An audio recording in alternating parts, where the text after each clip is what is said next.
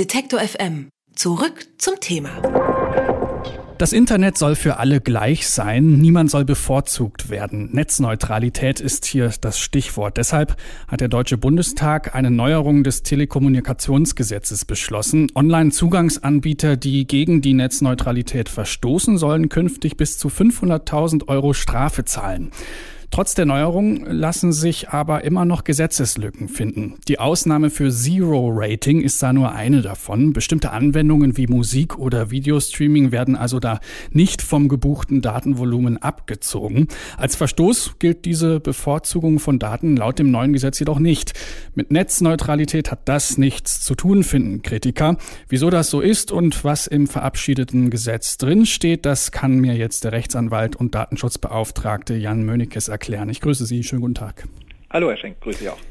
Netzneutralität ist ja in Zeiten des allgegenwärtigen Internets immens wichtig. Äh, erklären Sie das doch nochmal kurz. Was ist das eigentlich Netzneutralität? Was hat es damit auf sich? Warum ist das so wichtig? Netzneutralität ist vor allen Dingen deswegen wichtig, weil die Daten im Internet ja nicht in einem homogenen Netzwerk transportiert werden, sondern das Internet ist anders als man es wahrnimmt, nachher in der Praxis, wenn man es nutzt, wenn man surft oder irgendwelche E-Mails verschickt, ja ein Netz der Netze ist.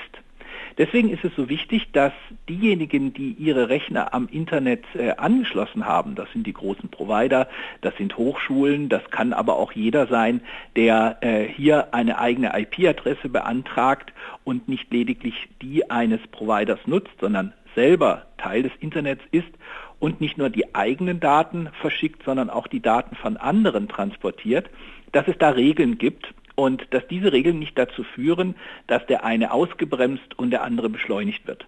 Also Netzneutralität ist vor allen Dingen erstmal das Verbot, andere absichtlich zu diskriminieren.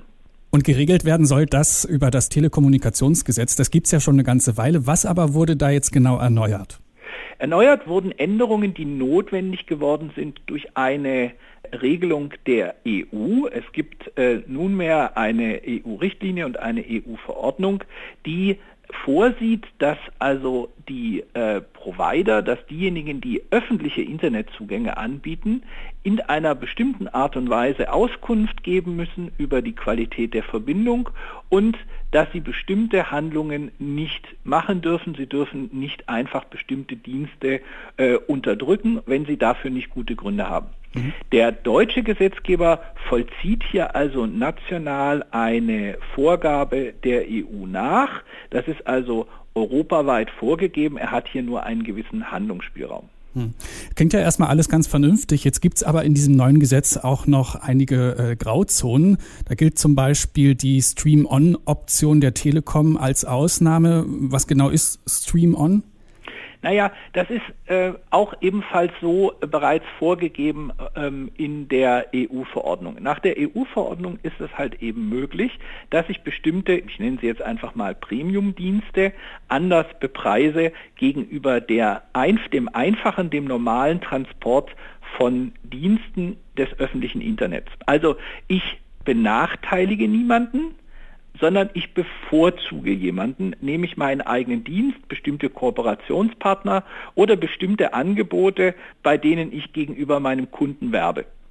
Und da merken Sie dann auch an der Stelle, dass dieser Begriff Netzneutralität halt ein Stück weit ein schillernder Begriff ist. Es hängt nämlich sehr davon ab, äh, was ich unter Netzneutralität verstehen will. Netzneutralität ist, wie gesagt, zunächst einmal, da sind sich alle einig, äh, Diskriminierungsfreiheit. Ich darf im Internet niemanden bewusst behindern, ohne dass ich einen wirklich guten Grund dafür habe. Den kann es natürlich mal geben, wenn zum Beispiel jemand mit seinem Dienst, mit seinem Angebot alle anderen so stört, dass der Verkehr blockiert wird. Dann darf ich den natürlich auch ausschließen. Ich glaube, das mhm. sieht jeder ein. Mhm. Umgekehrt gibt es halt einige, und Sie haben es angedeutet, zum Beispiel die Grünen und andere, äh, die hier immer wieder einen anderen Begriff von Netzneutralität auch in der Öffentlichkeit transportieren, die verstehen unter Netzneutralität wesentlich mehr als die reine Diskriminierungsfreiheit. Dahinter steckt zum Teil leider, leider zwar ein, ein, nachvollziehbares politisches Ziel, aber eben auch eine Fehlvorstellung, wie das Internet funktioniert. Ich habe es hm. ja versucht schon darzustellen. Es gibt ein Internet, aber es gibt nicht ein Internet. Hm. Das heißt, ein Anbieter kann in für bestimmte Angebote, beispielsweise das günstige DSL, was man zu Hause äh, empfängt, häufig nur bis zu Angebote machen. Nicht nur technisch im Sinne von äh, seine Leitung kann nur maximal bis zu 10 Megabit pro Sekunde Datendurchleitung bieten. Das hängt von der jeweils verwendeten Technik ab, sondern es kann halt auch sein, dass der Dienst, den er anbietet und dessen Qualität mit diesem Produkt aus physikalischen und aus logischen, aus technischen Gründen äh, gar nicht mit einer garantierten Bandbreite, mit einer garantierten Qualität angeboten werden kann. Hm. Es gibt aber manche Dienste, und Sie nutzen die zum Beispiel auch, denke ich mal, wenn Sie äh, mal an der Uni waren oder wenn Sie äh, im Wissenschaftsbereich oder wenn Sie Bandbreiten brauchen und einkaufen für bestimmte Anlagen, für bestimmte ja, Leistungen, wo Sie eine bestimmte Qualität garantiert brauchen. Also nicht eine nur, die sich aus dem Best Effort, also hat sich stets bemüht ergibt, sondern wo Sie Garantie brauchen, dass Sie tatsächlich eine bestimmte Bandbreite und eine bestimmte Datenqualität brauchen. Hm. Und da hat die EU entschieden, das muss möglich sein. Das ist also bewusst auf EU-Ebene so vorgesehen worden, dass es diese Möglichkeit gibt, dass es aber durchaus die Möglichkeit für den nationalen Gesetzgeber gibt, sollte das missbraucht werden, das dann wiederum als Diskriminierung nachher zu verbieten. Aber diesen sehr weiten Begriff von Netzneutralität, dem ist eben die Mehrheit im Bundestag nicht gefolgt, dem ist allerdings auch schon nicht die Mehrheit im Europäischen Parlament und auf EU-Ebene gefolgt. Dann wagen wir mal eine Zukunftsprognose zum Abschluss. Ist es denn denkbar, dass äh, eben Angebote wie die Stream-On-Option äh, der Beginn eines Zweiklassen-Internets ist?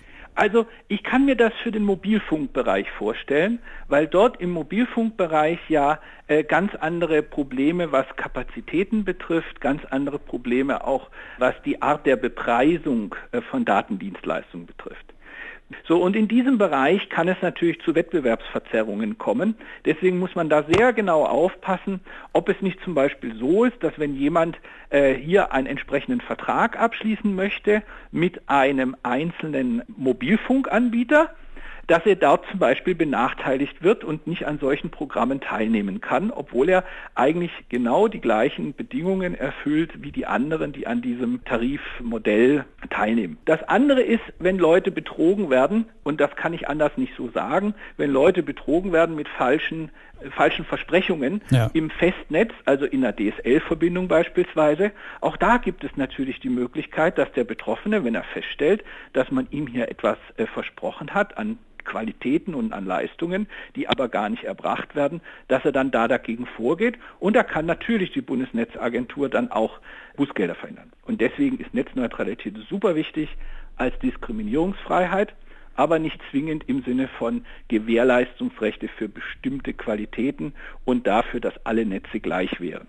Netzneutralität ist und bleibt ein spannendes Thema für ein freies und offenes Internet. Jan Mönikes gilt als Netzpolitiker der ersten Stunde und hat uns heute die Neuerungen im Telekommunikationsgesetz und die Wichtigkeit der Netzneutralität erklärt. Vielen Dank. Ich danke Ihnen. Wer unsere Arbeit regelmäßig unterstützen und damit für mehr Programm sorgen will, findet uns auch bei Steady. Alle Infos auf detektorfm.steadyhq.com.